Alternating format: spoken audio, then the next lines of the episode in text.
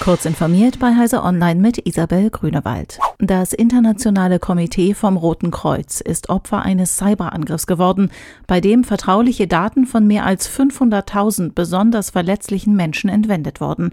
Das hat das Hilfswerk öffentlich gemacht und an die Verantwortlichen hinter dem Angriff appelliert, die Daten nicht weiterzugeben, zu verkaufen oder anderweitig zu nutzen. Die Datensätze stammen von Menschen, die durch Konflikte, Flucht und Naturkatastrophen von ihren Angehörigen getrennt wurden. Dutzende Rotkreuz- und Rothalbmondgesellschaften in aller Welt haben sie zusammengetragen, um bei der Wiedervereinigung der Familien zu helfen.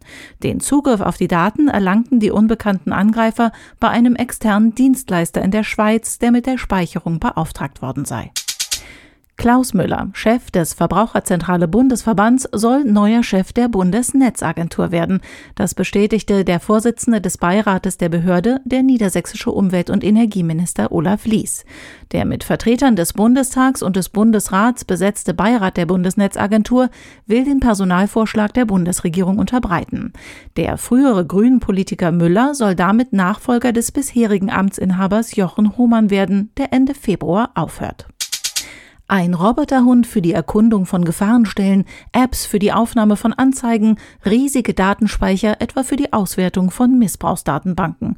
Nordrhein-Westfalens Polizei erforscht in einem neu geschaffenen Labor technische Hilfsmittel und Arbeitsmethoden der Zukunft.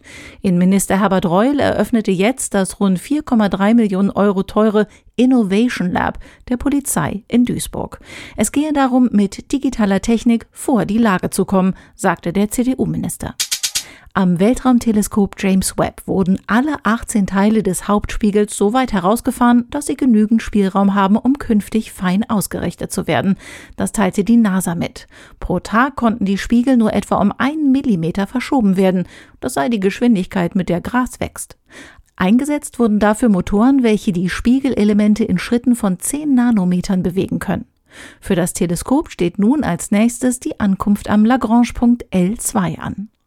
Diese und weitere aktuelle Nachrichten finden Sie ausführlich auf heise.de.